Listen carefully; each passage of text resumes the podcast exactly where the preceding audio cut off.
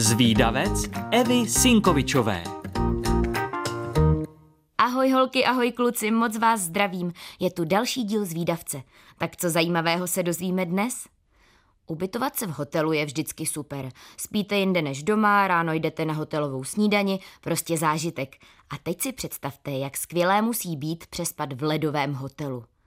První hotel z ledu byl před více než 30 lety postaven v malé švédské vesnici Jukasjärvi nedaleko města Kiruna. Pro Švédsko do té doby ledové stavby rozhodně nebyly něčím typickým, ale jednou v této malé vesnici musela přes noc zůstat skupinka turistů a nebyla jiná možnost, než je ubytovat v iglů. Turisti byli ráno nadšeni a tak vznikl nápad na ledový hotel. Od té doby vzniká každý rok v Jukasjärvi nádherná ledová stavba – Místní hotel už sice není jediný na světě, ale patří mezi ty největší a také zde tradice ledových hotelů vznikla. Až do nedávna vždy hotel na jaře rostal a na podzim se stavěl nový. Na projektu se vždy podílí umělci z celého světa, kteří navrhují ledový nábytek a sochy. Hlavním stavebním materiálem jsou ledové kvádry z řeky Torne, která v zimě zamrzá. Na stavbu se spotřebuje asi 5000 tun ledu. A jak vůbec taková noc v ledovém hotelu probíhá? Teplota uvnitř je neustále okolo minus sedmi stupňů. V pokojích se spí na postelích z ledu, které jsou potaženy sobými kožešinami.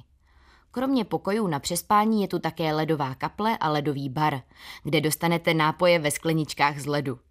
Na recepci si před nocí vyzvednete speciální arktický spacák, který vyvinula švédská armáda. V něm vám během spánku zima určitě nebude. Pod boty si ale před spaním raději dejte noviny, jinak se může stát, že vám přimrznou k podlaze a ráno už je neodloupnete. Po ledové noci jsou někteří nadšení a jiní už méně. Někdo nedokáže v ledové místnosti zamhouřit oka, ale velký zážitek je to určitě. Brzy ráno čeká hosty ledového hotelu budíček a každý dostane na zahřátí horkou brusinkovou šťávu. Pořádně se po noci v minus sedmi stupních zahřát je potřeba, protože když host vyjde z hotelu, může být venku teplota i okolo minus 40. Další ledové hotely můžete najít třeba v Kanadě, Rumunsku, Finsku, Norsku a Švýcarsku. Nyní už ale na jaře ledový hotel ve Švédsku nerostaje. Vnitřní stěny jsou sice stále jen z ledových bloků, ale vnější zdi jsou postavené z betonu a na nich je izolace v podobě ledu a sněhu. Do země jsou zapuštěny ocelové trubky až do hloubky věčně zamrzlé půdy. Ty udržují stále chladnou vnitřní teplotu. Solární panely na střeše pak vyrábí energii, která se využije na chlazení ledu. Takže ledový hotel v létě chladí slunce a funguje jako taková velká termoska. Tak co, milí zvídavci, lákalo by vás v ledovém hotelu přespat?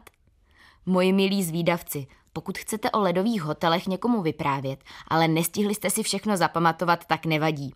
Už teď si to na webu Rádia Junior můžete poslechnout znovu. Kolikrát chcete.